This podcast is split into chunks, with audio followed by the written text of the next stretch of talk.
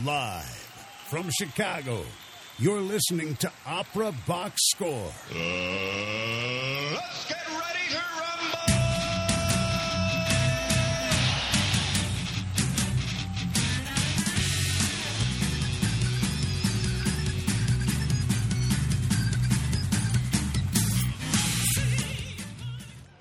Welcome to Opera Box Score. I'm your host, George Cedarquist, and wherever you are, however you're listening, thanks for joining us. We are America's talk radio show about opera, period. No one talks with you about opera week in, week out like we do. And what's more, on our show, you get to have your say live on the air. Call us on 847 866 WNUR. That's 847 866 9687. Or you can leave us a message on 224 219 9 box. Again, excuse me, 224 218 9269. Tell us what your opinion is on our Chalk Talk segments. Show off by taking our opera quiz or get in the ring and referee our TKO segment. On tonight's show, I team up with my co hosts Oliver Macho Camacho and Giovanna Buy Me a Drink, Jacques, to talk you through 10 contemporary composers who have just been added to the most performed list in the Opera Guide, the world's definitive list of who's who in opera. But will we agree on who should be on the list and how they should be ranked? Stick around to find out. Plus, in 15 minutes, I've got all your opera headlines. Oliver's got a performance review potpourri, and at the bottom of the hour, Giovanna shows off in an all new lightning round format for our opera pop quiz. Let's do this. We are live, no edits, no filters. Kickoff is next. Keep it locked right here, right now on WNUR 89.3 FM, Evanston, Chicago, and Opera Box Score.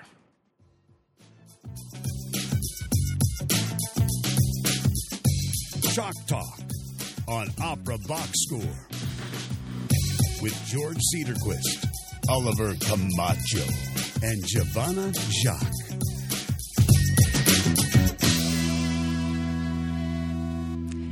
Welcome to WNUR 89.3 FM. Welcome to Opera Box Score. Welcome to Oliver Camacho.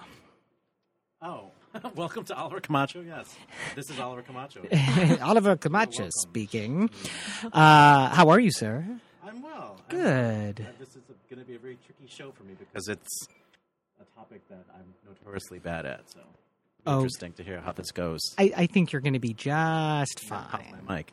Your mic is good. I, I think feel like you want coming in and out, so. You are you are coming in and out. Maybe don't don't touch it. Uh, that that sounded really Guys dirty. are always it- telling me that. It wasn't supposed to Especially at sound like that. Uh, Giovanna, how's life with you?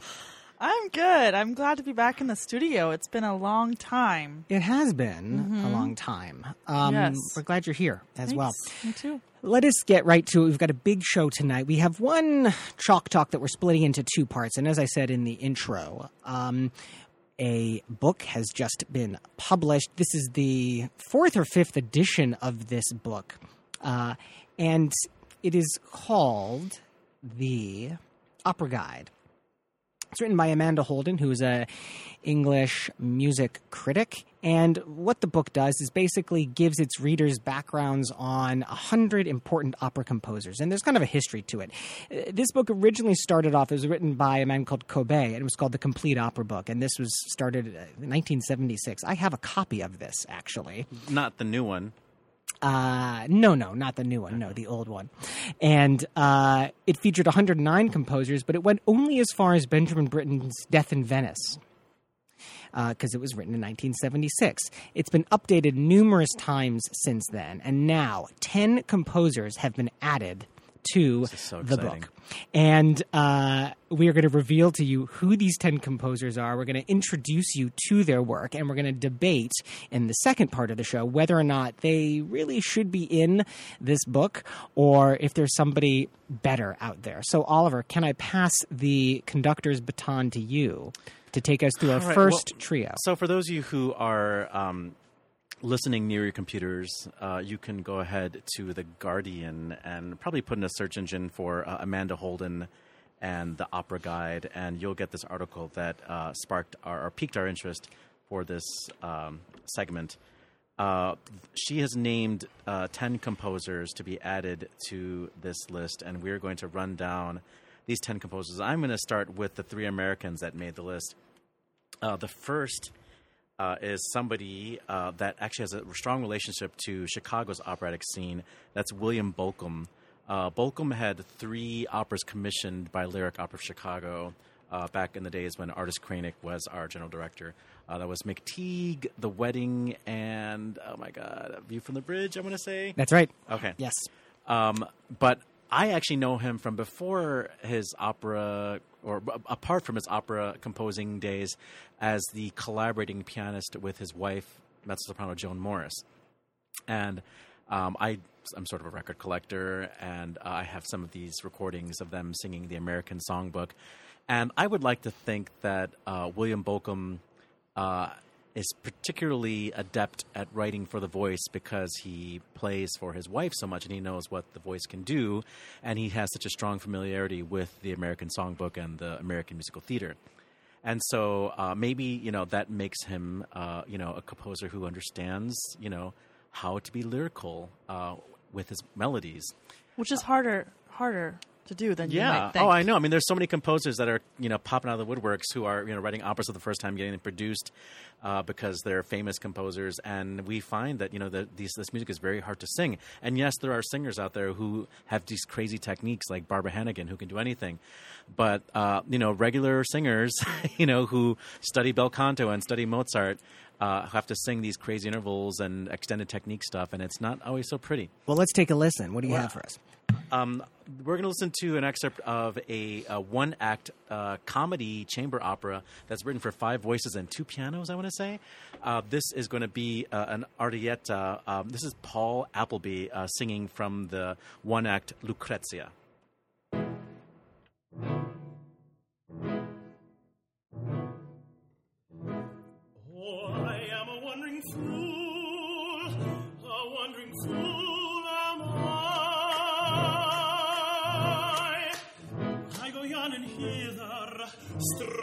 My zither, and make everybody cry.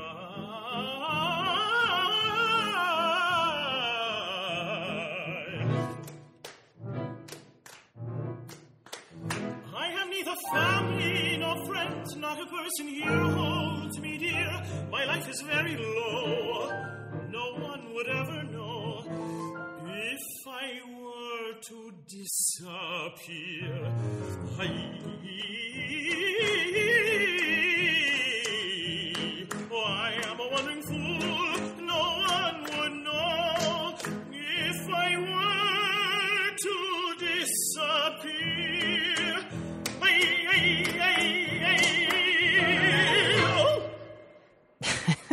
Where's that Great Spanish job. influence coming from? Well, this is a co- I believe this is a comedy, and this is often paired with uh, John Musto's uh, Bastianello. They do this as a double bill, and uh, that is uh, you know uh, designed to be performed in a chamber setting with two pianos as opposed to an orchestra. And I think that's very smart these days to think about uh, composing an opera specifically for piano. And two pianos, yes, it's hard to fit two pianos in some places, but at least you can get more sound and more of like an operatic you know ambiance with two pianos. Uh, at any rate, um, you can hear that there's like a clearly almost like a influence of like Carmen or Spanish Yeah, music or yeah, something Right. like that, something. and that music, and that's you know that shows that you know Bolcom knows the audience and what you know what my I, I don't know this show I'll, I'll confess, but it sounds like it could be funny, and it sounds like it's well written for the voice, and it shows off Paul Appleby quite beautifully. Uh, that's from a studio recording you can find on Amazon. Uh, the next composer that made the list is everybody's favorite composer, Jake Heggie, Yeah. a renowned homosexual uh, who is beloved by. Uh, Bully for him. yeah, he's like uh, what's this guy? Sam Sam, Sam Smith. you know, Smith. First, he's the first homosexual composer.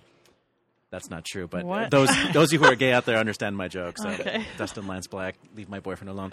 Um, so, uh, t- what's his name? Dustin Lance Black. Jake Heggie uh, has written many different genres of opera. Uh, he's known for uh, mostly for the Dead Man Walking adaptation but he's also done uh, you know chamber opera like Three Decembers and comedy like Great Scott and more grand opera like uh, Moby Dick and End of the Affair, all of which were commissioned by major American opera companies.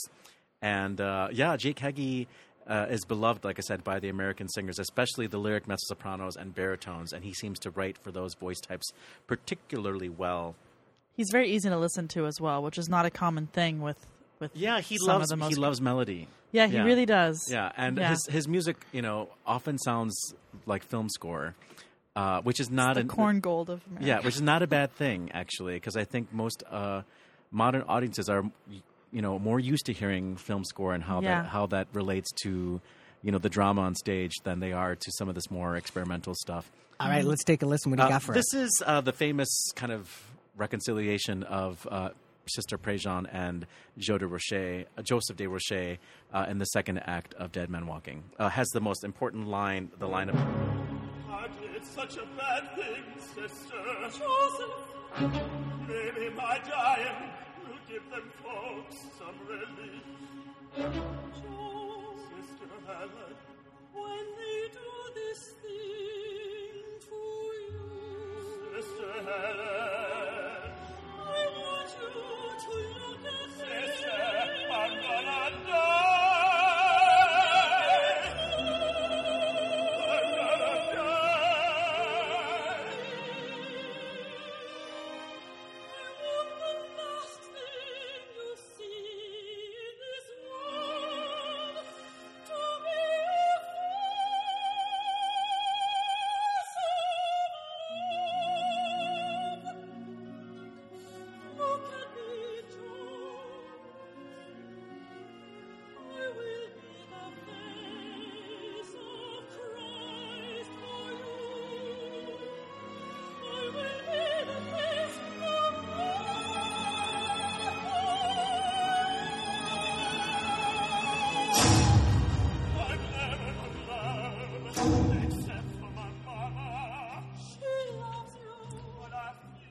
And you're telling me that is cinematic. I mean, hear those strings. That really is like uh, Eric Korngold. Yeah. And the third American to make oh that was by the way Susan Graham and uh, John Packard I want to say from the original uh, cast recording from I believe it was San Francisco that first produced that opera um, Patrick Summers uh, the next composer we have on the list from the U.S. USA USA is uh, is Tobias Picker I thought you were going to say Tobias Wright for a second. oh, Tobias Wright is, Is dead he to still me. alive? We miss you so much come Does back from he- Florida um, Toby? Anyway, Tobias uh, Picker, uh, one of the things that's in his bio that's sort of bizarro is that he has been diagnosed with Tourette's syndrome, and I'm not making fun of that at all. But uh, Why are you smiling then? well, he's mentioned uh, that he that there are Tourettic elements to his music. So, I, I um, see. unfortunately, I did not pick a clip for us that uh, has a Tourette's moment, but his uh, major operas that he's known for are um, Emmeline and Thérèse Raquin- Raquin, and most recently um, a adaptation adaptation of uh, Dolores Claiborne, which premiered at San Francisco Opera. Uh, he also uh, created Amer- American Tragedy and a comedy, uh, Fantastic Mr. Fox. I think it's a comedy. Ba- based, like based, based on the Roald Dahl uh, children's story. Right, right. Yeah. Is that a comedy? Yeah, it is. It Okay. is in the way that Roald Dahl is funny to children and adults alike. Yes. Wasn't Steve Carell in the movie of that? No, it was, uh, George Clooney did this Oh. Wes Anderson animation. But that's by the by. so we're going to hear uh, the baritone aria known as the painting aria from Therese Raquin. Uh, this is just like the first minute and a half of it. Uh, Christopher Maltman from a live performance.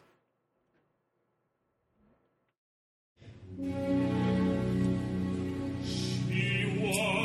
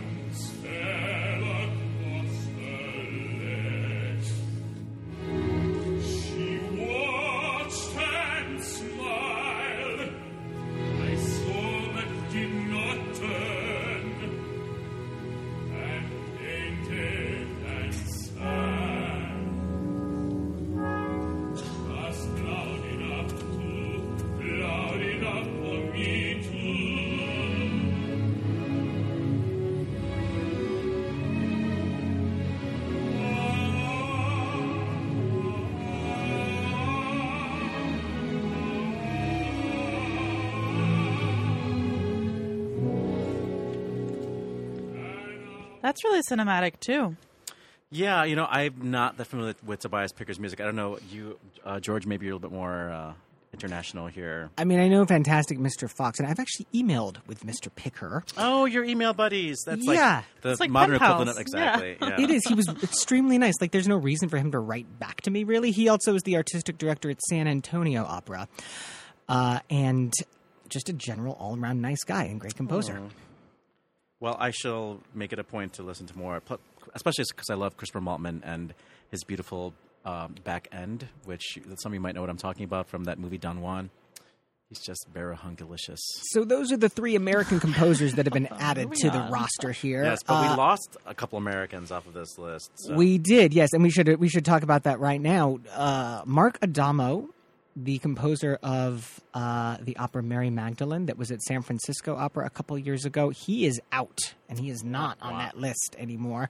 Douglas Moore is also gone from the list. How does one get voted off the list? Uh, Like, she's trying to she's trying to keep it off. She's trying to keep it to hundred. So Ah, Well, and if you're not producing work, uh, Yeah. you know, I mean, in the Mark's ba- in Mark's case, that's not true because he uh, he has been doing work. We'll get to this in a minute. I, there had I to have think been a time unfair. when Ballad of Baby Doe was the most performed American opera. I mean, I know it's not anymore, but yeah, I imagine there by was a Douglas time. Moore. Yeah, Yes. the exactly. ballad is is still performed at every single audition.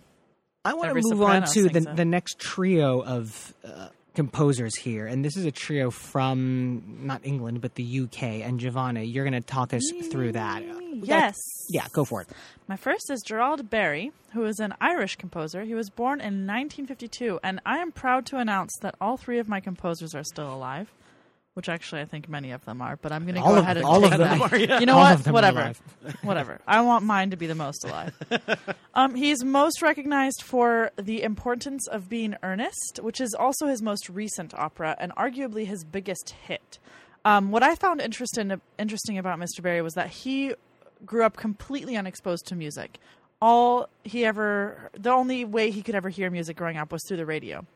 And so he would say that when the radio would come on and, and he'd hear a, a, a lady's voice, his head would just explode with ideas. And that that really produced this incredible Irish composer that we have today. And he's nothing like any of the Americans that we just heard. Um, you know, a lot of a lot of contemporary con- composers are concerned with creating an a craft of transition or or something that really has beautiful meltings and meldings from one sound to another. But Barry is really about going with sharp edges and something that's very unpredictable. Um, so let's listen to a clip of the importance of being earnest, shall we?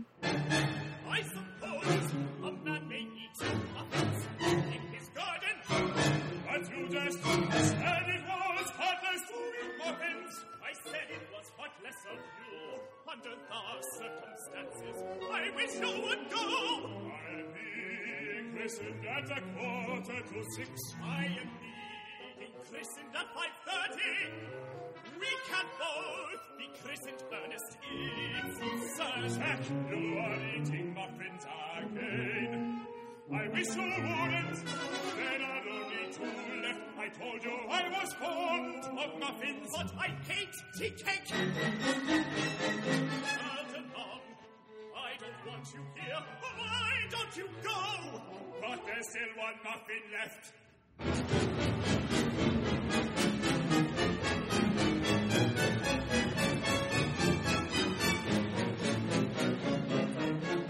That has to be the absolutely weirdest thing I've ever heard. I, Oh no, we've got weirder coming up. well, oh, oh, yeah. Oscar Oh, yeah. Wilde must be absolutely rolling in his grave. Well, I- I I cannot don't- imagine his text and those jokes set to music that is atonal. Is that maybe that's the idea and that is the joke? I, I get that. I think part of it is the joke. Yeah, it's that it's so so not wild. But I think is that the the dialogue in Oscar Wilde sometimes ha- happens so fast, and there's so many jokes, and what this composer, what's his name again? Barry.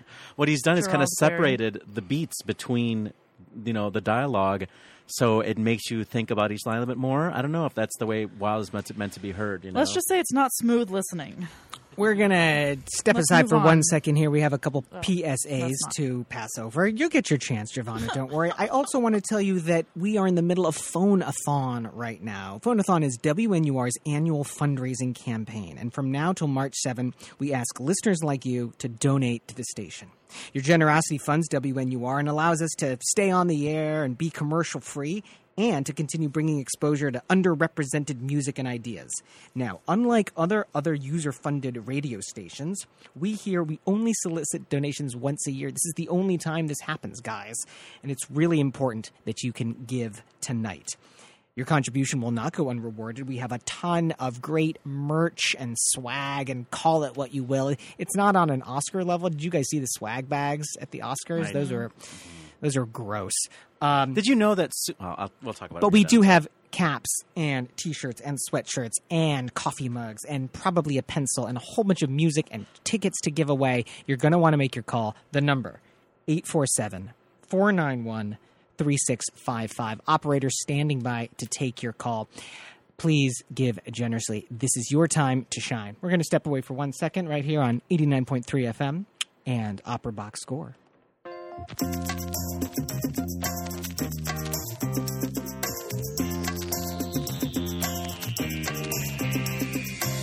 You're listening to Opera Box Score.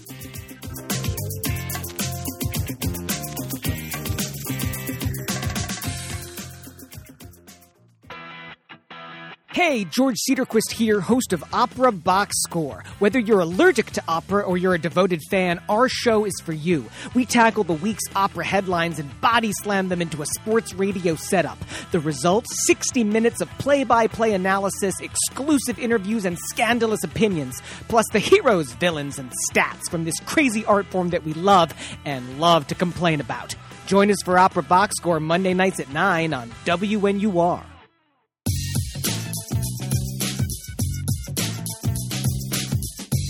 Chalk Talk on Opera Box Score with George Cedarquist, Oliver Camacho, and Giovanna Jacques. We are back on Opera Box Score 89.3 FM, WNUR, Evanston, Chicago, also streaming live, WNUR.org slash pop up. Giovanna Jacques in the studio with us. Hey, Giovanna. Hi. And Oliver Camacho. That's me. Oliver Camacho has talked us through three American composers that have joined the roster of the new top 10 in the book, The Opera Guide. Giovanna's done the first one, Gerard Barry, and now she's going to give us the next two from the UK. Yes, my next one is George Benjamin, who is quite the 180 from uh, Gerald Barry. Uh, he was born in 1960 in England, in London, actually. A kind of an English national tra- treasure. He was a child prodigy, worked with Messiaen, worked with Boulez, like just was so so had so many resources available to him from a very young age. Um, you can hear the French influ- influence in his music, um, though he claims that his travels to India have actually had the most impact and inspiration in his music. Interesting. Um, in his most recent piece, he's put cannibalism, suicide, sex, and murder on stage. Yeah. The same show. Mm hmm. In an me opera up. called Written on Skin uh, that we are about to hear an excerpt from. And we will be hearing Barbara Hannigan as Agnes or Agnès and Bejun Mehta as Angel One. And this is from the Aix-en-Provence Festival in 2012.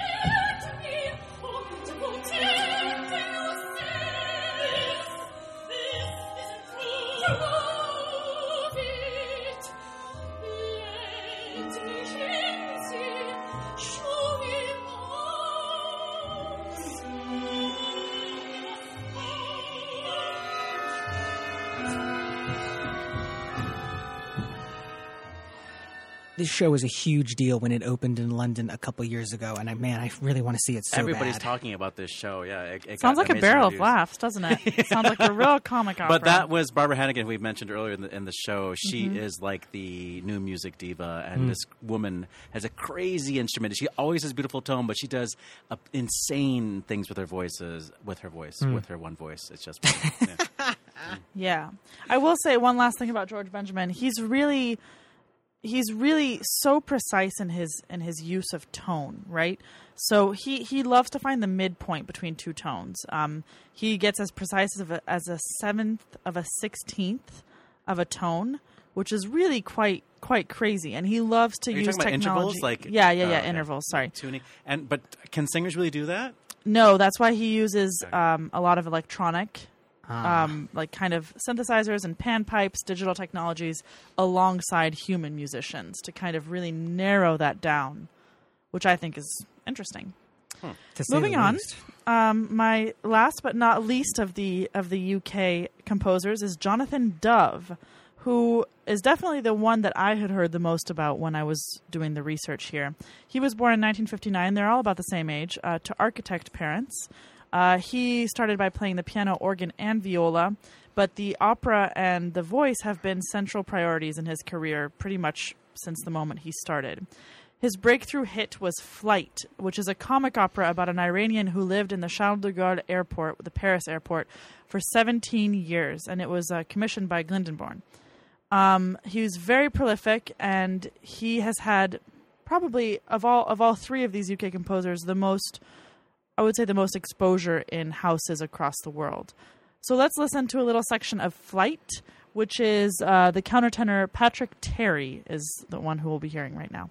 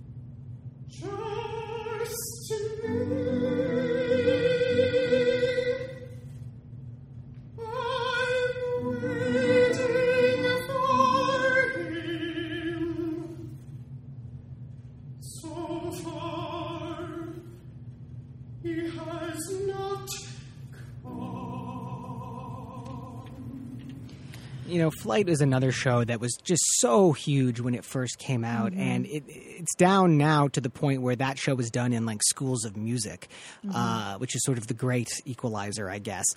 I would love to see it again. I would actually love to direct it. Yeah, for those of us who are unfamiliar, a countertenor is is indeed a male singer. If anyone was listening to that and was slightly confused as to whether that was a man or a woman, a countertenor just is a very high, high man man's voice. Uh, just to clarify that. Thank you, Giovanna, for talking us through those. Did you meet Patrick Terry auditions. when he was here doing Midsummer's Night, Midsummer Night's Dream? No, I didn't. Okay, with the Chicago Summer Opera. Okay. No, no, I, I Did didn't. you? Unfortunately, Yeah, I did. He came to the Liederstube. He's an amazing singer. He actually sang uh, Strauss's Morgen, which is not something you would Yeah, expect yeah, a yeah. countertenor to sing. Wow. And I have to say, it was one of the best things I've ever heard in the Liederstube, and I've heard a lot of great singing in there. Hmm. So Great, George. I'm going to wrap up the segment here. We've got uh, four composers that are from Europe. You know, if you're listening to this list and you are from, oh, I don't know, South America, Africa, Asia, or Australia, you're probably rather annoyed because nobody from those continents is, is represented on this list. So I, I, I question that already. or in Antarctica. Or Antarctica, yes. If you're a is it penguins or polar bears that if only ben were here to tell me he would know uh, my son is obsessed with these animals the first composer is from germany it is detlev glanert now detlev glanert was inspired by Henze and also um, Knussen, the two composers. Uh, his production of Caligula, the opera, was done at English National Mm, Opera in nah, nah, nah, 2012. baby. That's an awful word, Caligula. That really does. I'll tell you, you know, I saw that show and it was truly out there, truly bizarre. I mean, it is brutal. You talked about George Benjamin's story being brutal. This show was brutal as well, and it was brutal on the ears. That is hard music to listen to. Strangely enough, I saw him outside the theater before the opera began. And I was like, oh, well, that's Detlev Glanert. Of course. The next composer on the list is, I think, a, a better known German composer, Wolfgang Rihm, uh, who is extremely prolific, 400 works to his name, influenced by Stockhausen and Boulez, the bad boys of. Rimm was born in the 50s, so these guys are, are slightly before his time. His big show is Jakob Lenz, which is this ex- very experimental uh, abstract piece. I, we don't have a clip of it. I, I, I can't describe the music, listeners. I'm going to let you guys figure out yourselves what it sounds like I'm going like. to take responsibility for both of those. I was going through their YouTubes, uh, Rihm and Glanert, and I could not find anything that we could illustrate their composition in less than a minute. It all sounds so wackadoodle that. I, I think that's fair. Also, let me let me good just say you've done a marvelous job, Oliver, of getting all these other clips Auf Deutsch together. it's Wackadoodle. bow down to Oliver Camacho. Uh, well, you don't need to do that. Uh, the person you need to bow down to is the woman who we spoke about mm, last show, who wasn't chick Giovanna. made this, this list. I know, and that is Kaija Saariaho. Exactly. If if you listen to the most recent episode of uh, Opera Now, the Opera podcast, you'll hear uh, a computer pronouncing the voice. It's the funniest five minutes of of the show and of radio in general. Um, uh, and she has written this uh, opera from 2000, uh, L'amour de loin. Ooh, good job, George. Thank you very much. And it is being done at the Metropolitan Opera this coming season. What else do I need to say about it other than let's let's take a listen yeah, because we're going we to hear listened uh, to it last Monica time. Groop and Gerald Finley from an excerpt from the Finnish National Opera with Esa-Pekka Salonen.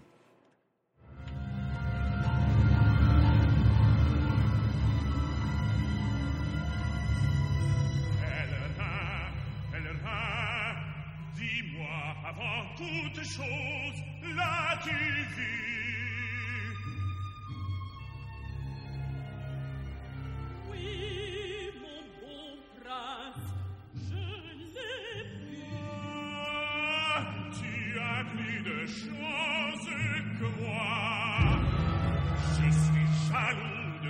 yeux.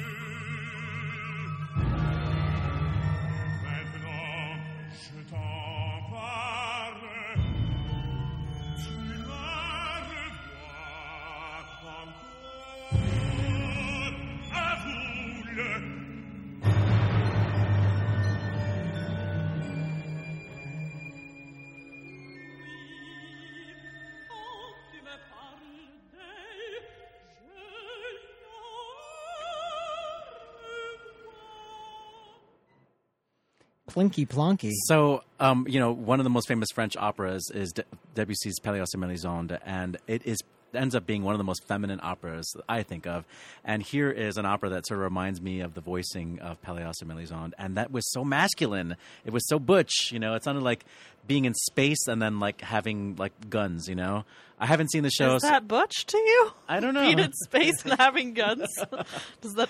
I don't know. It sounded very masculine to me. But here we have a, a female composer. I don't know anything about gender or race, so I don't. I don't see gender or race. Even just listening to that clip though really makes me want to go to the Met and, and see this show. yeah, it's gonna be really cool. yeah, it's gonna be great. Yeah, I'm excited. Lastly on our list, Salvatore Sciarrino.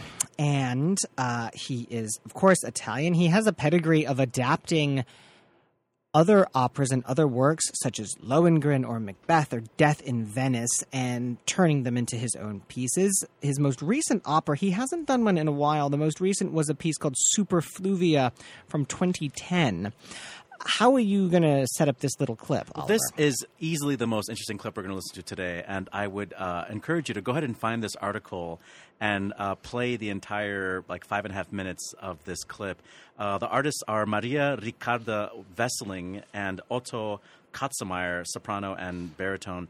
And this is from an opera called Luci Mie Traditrici, which is a story of the composer Gesualdo who killed his wife and her lover in flagrante and then went crazy himself. So this clip starts off like we're not going to hear the whole thing, but like the first minute of the clip that's online is just bizarre noises, and then the singers come in and they're using it what we would call extended technique and even a very kind of unusual use of rhythm that makes them sound not like humans when they're singing. So.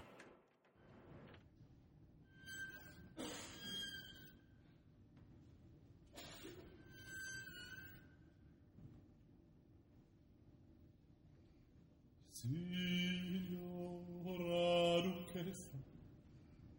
e fate? Nulla molto.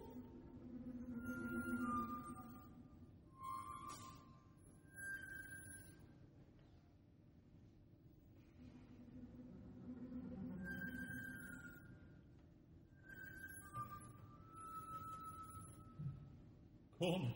Nulla è molto.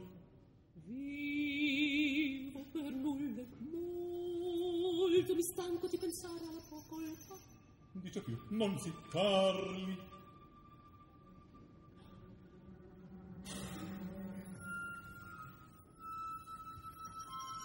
io ciò sempre si pensi io perdonata come e come a divisa tra due sogni. A divisa tra due sogni no vi stupisca se mi chiamo viva e morta a oh, divisa tra due sogni no vi stupisca se mi chiamo viva e morta viva e morta uh, Somebody was coughing at the beginning in the clip, but that's not part of the that show. wasn't part right? of the show. Okay. But can you imagine having to learn that stuff? And it's all about rhythm and about you know these weird noises that they're making. I hope to God, because I'm actually really interested in this show, but I hope to God that they take advantage of the fact that Gesualdo wrote some of the most gorgeous and stunningly haunting. Uh, like madrigals and motets, that they would use some of that music just to add some lyricism to the show. Because if it's you know three hours of you know, I don't know if I could stand that. I know. Uh, there's a couple of pieces by these composers on this list that you you do wonder if you'd be able to stand them or not. We're going to leave the discussion here, but just for the moment, we got a couple other things coming up first. We got the two minute drill coming up. We're going to take a short break with the PSA, come back with our uh, Monday evening quarterback, our pop quiz, and then we're going to complete on this Chalk Talk segment uh, at around, I think it's going to be about 10 minutes from now, about who has been left off this list and who we think should be replaced. Keep it right here on WNUR 89.3 FM.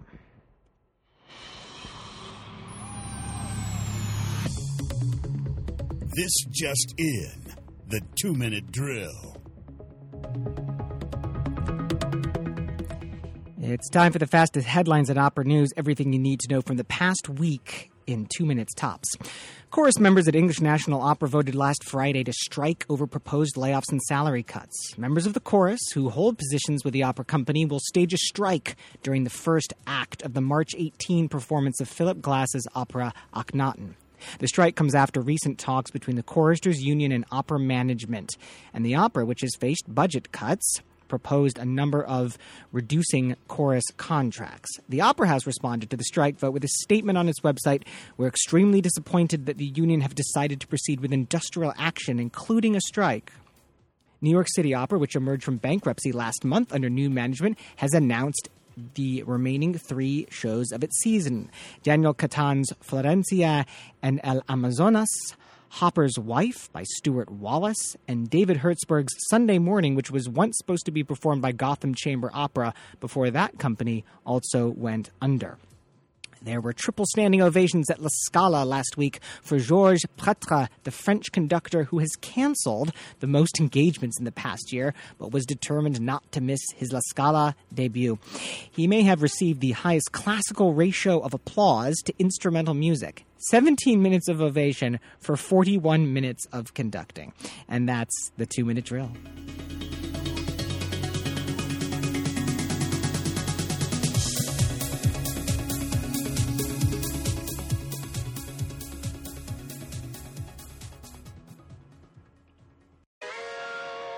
Hey, George Cedarquist here, host of Opera Box Score, America's talk radio show about opera. Now, I hear you saying opera ain't your thing, but get this. We tackle everything about opera and body slam it into a sports radio setup. The result? 60 minutes of in depth analysis, outrageous opinions, and good, clean fun. You might even learn something. Opera class, sports radio crass. Join us for Opera Box Score Monday nights at 9 on WNUR. Opera Class. Sports Radio Crass. This is Opera Box Score. Who made the grade? Here's Monday Evening Quarterback. Welcome back to Opera Box Score. I'm George Cedarquist here in studio live with Oliver Camacho Hello. and Giovanna Jacques. Guten Tag. And Guten Abend, Shirley. Uh, it's a daylight somewhere. I, that's very true. It's also our phonathon here at WNUR. It is literally the one time of the year where we ask you, our faithful listeners, to pick up that phone and give us a call. The number 847 491 3655. Here's the deal it's once a year. You like listening to WN, uh, WNUR. We like providing talk radio shows about opera and sports talk radio formats like this one. And we want to give you free merch and swag and stuff because you give us money. Make that call 847 491 3655. In the final third of the show here, uh, first of all, my good friends, any quick hits on the uh, two minute drill? 17 minutes of ovation for 41 minutes of music. I don't quite get the numbers, to be honest. I don't know an opera that's 41 minutes long unless it's like the act of an opera. That was a little Okay, confusing. well, let me just say that George Prêtre is 91 years old, and he made his debut in 1946 at Opera Marseille. And he's a very old man, and he you know worked with great, great singers of yore, including Maria Callas. Uh, he studied with Maurice Duruflé, so kind of give you an idea of how, how long this guy's been around. The fact he just made a Scala debut is kind of Yeah, it's kinda amazing to me. so I can understand why they're probably the last time they're going to hear this man over there in Italy. So. 91, They, they my put him on an. IV, I think, after Um, and I also want to say that the uh, New York City Opera uh, story is a long, long, long story, and we haven't had really enough time on this show to cover that saga. But this is New York City Opera trying to find its form uh, after being, you know, dark for a couple of years and having big like kerfuffle with general directors and whatnot. And uh, we hope we hope that they make it because it's a really important company for the American landscape. It's one of the few companies that really did bring up American singers and promote American singers and um, on a national level because they're right next door to the Met. So you know, people coming to, to Manhattan to see an opera, if there wasn't something playing at, at Lincoln at uh, at the Met and they needed to see something, you know, Yeah. they would go over to New York City Opera and and hear the likes of like you know Emily Pulley or Samuel Ramey or something like that. You know, Vivica Genaux. You know. It is. It's a it's a complex turn of events. I have some opinions on it, and I I think we should save it. Yeah. It could really be its own its own huge segment. Uh, So a couple of reviews for the week. I, yeah, I- go for I- it. My tickets for Romeo and Juliet are not until the 11th, so I probably won't be reviewing that show in good time. But Mm-hmm. I did see that Paul Appleby Ken Noda recital that was presented by Collaborative Arts Institute of Chicago, and it was easily the best thing I've seen this year so far.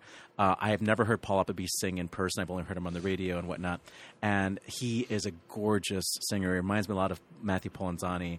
Uh, his program was very smart a lot of Heine settings of Schumann and a composer, I think Lanye, I think the name of the composer was. He did uh, an Eichendorff set of Wolf, and he finished with Berlioz' Les Nuits d'été, which I thought was written for mezzo soprano and orchestra, but actually was written for tenor and piano. And so he gave us three of those. And they were brilliant. Uh, I have never heard them sung so robustly and so, I don't want to say operatically, but it did have that sort of slancio that you expect from a tenor.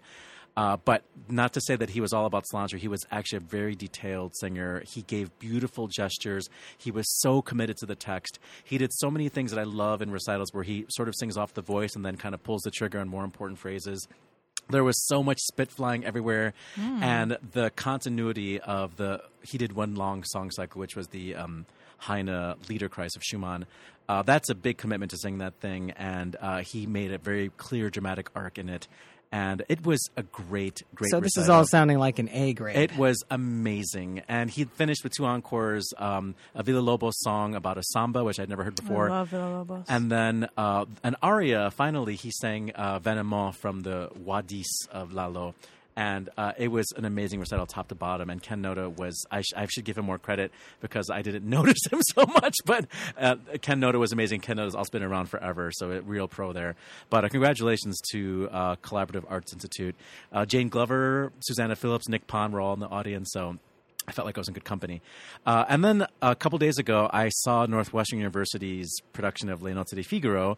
You know, it's a college, so they do double cast. I only saw one cast, uh, but I figured we're at Northwestern. Who knows who's listening to this show? I do want to give a couple of shout outs. Go for it. Uh, Nathan Ward uh, in a role that you don't, Nathan Ward. you don't, yes. you don't expect Basilio to be a scene stealer, but No. he was hilarious as as Basilio. He's wonderful. Um, so Quinn So, Middleman, uh, a mezzo soprano who sang the premiere, Chicago premiere of Dead Man Walking uh, here at Northwestern. She was Marcellina. Obviously, a gorgeous voice. Not that much of a role uh, to show off what she can do, but you can hear that the tone quality is amazing. Jean Ireland, uh, the young lady who sang Cherubino, uh, had the most impressive sound, a really edgy voice that cut through the orchestra uh, in a very unforgiving hall. This Cahn auditorium where they do operas at Northwestern is awful. Uh, it sucks up voices so badly, but uh, her voice was really impressive in that space. And top honors go to Madison Leonard, who played the extra long role of Susanna. Uh, this is a young singer who did the Merola program, to my understanding, and is going to go on to do Des Moines apprenticeship this spring. Uh, this is a you know a, a titan. I mean, a very very long role. I was going to say Titanic. I don't know what I'm talking about, but it's a super long role, and she had beautiful tone throughout. And then you know she saved the best for last. Her Deh vieni non Tardare was exquisite. So congratulations, is uh, Madison Leonard. It's great. Appreciate the shouts out. And I, man, I really wish I could have seen that uh, Figaro. I'm bummed that I missed it. Such Moving, a rare rare opera. I know. I, I probably won't think have I've another never chance. seen it. Only about ten times. Giovanna, you have a new version of the pop quiz for us, right? I do. So here's the game, boys. I'm going to name a composer, and you are going to trade off naming an opera. So it's kind of like hot potatoes for opera, as uh, Oliver described it. So I'll give you an example Mozart. You're going to say one, Oliver. George will say one. You'll say another one. George will say another one. Whoever is unable to answer loses, and the round goes to the other person. I'm gonna lose. Okay. And how many rounds are Okay. you doing? Three? It needs to be an odd number. Um, it will be three, Okay, good. and And for everyone we get right, we're going to hear. Oh, nice. Okay. Yes. Okay. Ready, boys? Okay, Yes. who's going first? That Sh- Should we go oldest, youngest? yes. Okay. So Oliver, you go first. okay, let's start with glass. Okay, Akhenaten. Yes. In the penal colony. Yes. I, how come I didn't get a ding? Thank you. Um, Appomattox. Yep. Einstein on the beach. Yep. Uh, the Voyage of Edgar Allan Poe. Yep. Orphée. Oh wow, that's a deep one. Uh, Satyagraha. Yep. Uh, it's not really an opera. Koyaanisqatsi. But, but no. Satyagraha's not an opera. I said Koyaanisqatsi. Oh, is that is that on your it's list? It's a movie. Oh, okay. I think you lose though. Because I was If gonna I say, had, like, I was a- gonna say Fall of the Hall- House of Usher was my next guess. Oh, No, yeah. you uh you win, Oliver. Yeah, you definitely take. I sorry, I don't have a wah wah wah sound. Okay. Wah, wah, wah. Okay, I better I better step it up here. Okay. Britten. Ooh. Let's Oh, go, boys. yeah. Okay, Come I- on. Should I go first this Yes. time? Okay. Uh, we're gonna start with the turn of the screw. Yep. Albert Herring. Yep. That's what I was gonna say. Uh, Peter Grimes. Yep. Billy Budd. Oh, that's Yep. what I was gonna say. Uh, Gloriana. Yep. Noye's Fludde. Yep. Uh, the Little Sweep. Yes. Owen Wingrave. Yep. Oh no! My on, mind come on, is come on. logging up. I Come can't on, come think on. of anything. Uh, Death in Venice. Yeah. Okay. The Beggar's Opera. yes. Um, the Burning Fiery Furnace. Yep. Okay, now I gotta think. Um, Five, four, did you say Peter Grimes already? three, I did say Peter Grimes. two, one. Ding, ding, ding. How come neither of you said Midsummer Night's Dream? Oh my God! I just covered that show too. How come neither of you said I Midsummer love Night's that Dream? show so I much. can't believe you Because guys. we're under the pressure. Yes. This- Okay. can I just say Round it's like- this is round three. Three, yeah, this, is, the decider decider one. No, no. I was going to say round two goes to George. Oh, okay. Oh, Okay. Gotcha. Okay. Calm down. All right. Third round. Adams. Uh, so who goes first? Y- Me. y- uh, you should go Yeah. first. yeah. um, Nixon and China. Yep. Uh, El Nino. Yep. Doctor Atomic. Yep. Oh dear. Uh, a flowering tree. Yep.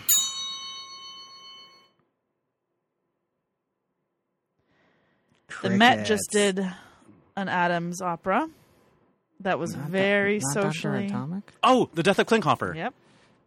Oh yeah, I'm done. Okay, oh, I don't know. Oliver, Yeah, you win. good way to go, You're two buddy. You can't think of another one? Uh, for Adams? Yeah. Uh, How about the More. gospel according to the other Mary? Oh, I don't know Oh that. no, I don't know. How about I was looking at the ceiling and I saw the sky? Oh yes, that is true. Oh, so I never heard of that. So that was deep in your brain somewhere, George. It was deep, deep, deep in my brain. Good job, Oliver. I, I'm proud of you. um, Thanks. I don't even like these operas.